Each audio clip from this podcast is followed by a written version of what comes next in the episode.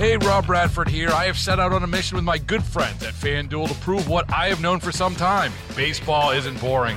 Now I have a daily podcast to prove it with some of the most notable people in the baseball world screaming baseball isn't boring from the mountaintops or at least agreeing to come on our show. Players, managers, GMs, and yes, even the commissioner of baseball, Rob Manfred. It has been a constant wave of baseball's most powerful voices. So join the revolution, subscribe, and soak in Baseball Isn't Boring. Listen on your Odyssey app or wherever you get your podcast. You'll be glad you did. Washington Post says gate lice refers to the people who line up before their boarding group is called. Charlie, you would never do this, would you? I would never line up before my group is called. I just No, like to sit. absurd. I don't need. What's my hurry? I What's like to the line up when I get called Why? because I'm nervous. Like they're going to leave without you? I don't What- know. It's nonsensical. So the Washington Post looked into this. They talked to uh, Drake Castaneda, who is a former gate agent and currently a corporate communications manager at Delta. He said excitement is a possible cause. You know, if you're at the airport, you're you're ready to get where you're trying to go, so you're antsy, you're anticipating. But psychology experts, I love this explanation because I'm fascinated by social psychology. Why do we do what we do? Why are we influenced by what other people are doing? And this psychology professor at the University of Buffalo told the Washington Post people use other people as sources of information, both about what the right thing to do is and also about what everybody else is doing. So both of those things are happening at the airport when when you get in line early. The first person who stands up sort of says, "Hey, it's socially acceptable for you to stand up." And then more people stand up and more people it's kind of an information feedback loop. This professor, Shira Gabriel, gave one of the best quotes of all time, I think. People will do any weird thing if they think that's the way to behave.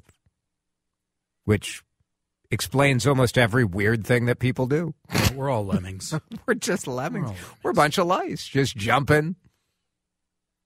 When you see people lining up, getting you re- getting ready, it makes you think. Oh, I guess there's a benefit. Better get now. Obviously, there's another component as to why people are trying to get on the airline early now, and it's because the airlines have trained everyone that you save money by carrying on, and so everyone wants to get space in the overhead bins, and I blame the airlines. It's a good fallback. I don't blame you, the person, the regular Joe just trying to get your stuff on the plane. I do think the airline should not uh, be charging for checked bags, and they should charge. I do like some of the uh, like Sun Country. I think they charge for a carry-on, They do. and that makes sense to me because you're trying to board the plane. But they also charge for check bags. They do charge so, for check, yeah. but it's about the same, right? uh, it's somewhat similar. Yeah. Yeah. So then Still you're more like, for a check bag. I A little more for a check bag. Yeah. I guess there's a little more labor in that, but you would think they would want to incentivize you to check. New York Times taking us inside the meme team, flooding social media with obnoxious and viral and questionable videos in support of Donald Trump. So this is an example of one of these meme videos. Just wait, because it, yeah, it gets metal. Yes. Oh, yeah. Never back down. No.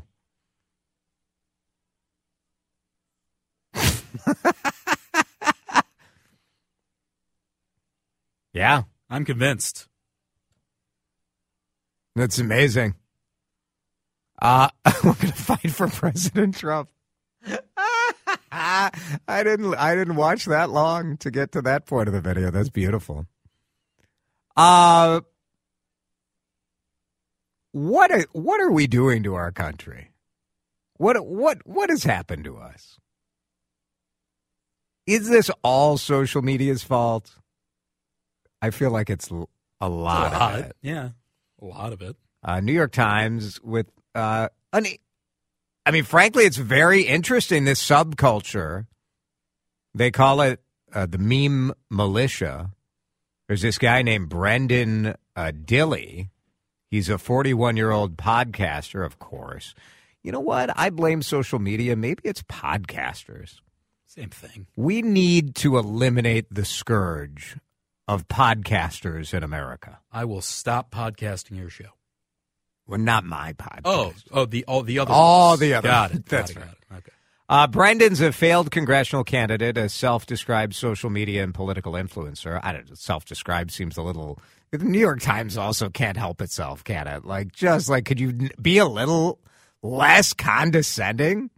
Self-described. Oh, you should condescend to influencers as much as humanly possible. The dude is a social media and political influencer. There's no question about it. Yeah, but you should still be condescending to them.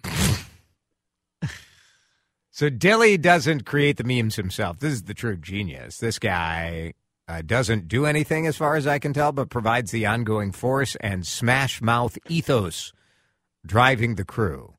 We need a DeRusha meme team. vibes. He just gives. He's in charge of Yeah, vibes? he's, he's the, you know. Oh, I love it. Uh, the article is amazing because, of course, this guy, no way in hell he's going to do an interview with the New York Times. Uh, and the team, the Dilley meme team, is what they post under. Uh, they immediately produced a video mocking the New York Times as soon as word got out they were doing the story. Uh, what's fascinating about this is sort of some of the legal questions here because these are volunteers, but there is coordination going on. It is clear that the Trump campaign provides video clips. There is an anecdote in the story of President Trump himself suggesting some edits to one of the videos. And so, because this is uh, posted on the internet instead of television or radio, it's not really subject to most of the political advertising laws. But there are questions. Is this essentially a super PAC. So people are donating time and then they're getting compensation. Where are they getting compensation from? How is the so there are some interesting sort of civic and legal questions about what's going on there. You may have heard about some of the issues with mail service in Bemidji. The Amazon packages piling up and the regular mail delayed. So WCCO TV reporting that Dennis Nelson worked at the Bemidji post office for about 21 years before he quit last week. He said a normal holiday route would be about 150 packages a year, all post office. But this year, Bemidji's post office took over deliveries for Amazon. So the postal service is trying to make money, right? And so they're taking Amazon business. But the postal workers, if you were doing 150 packages, now Dennis says they're doing 400 to 500 packages a day per carrier.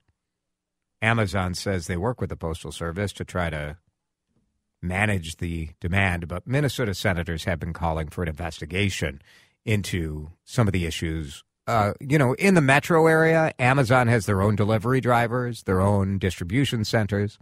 But in Bemidji, in other parts of Minnesota and other parts of the country, uh, the post office does that work.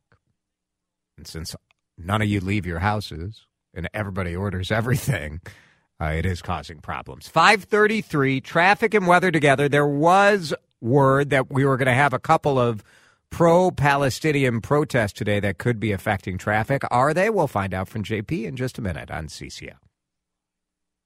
Hey, Rob Bradford here. I have set out on a mission with my good friends at FanDuel to prove what I have known for some time baseball isn't boring.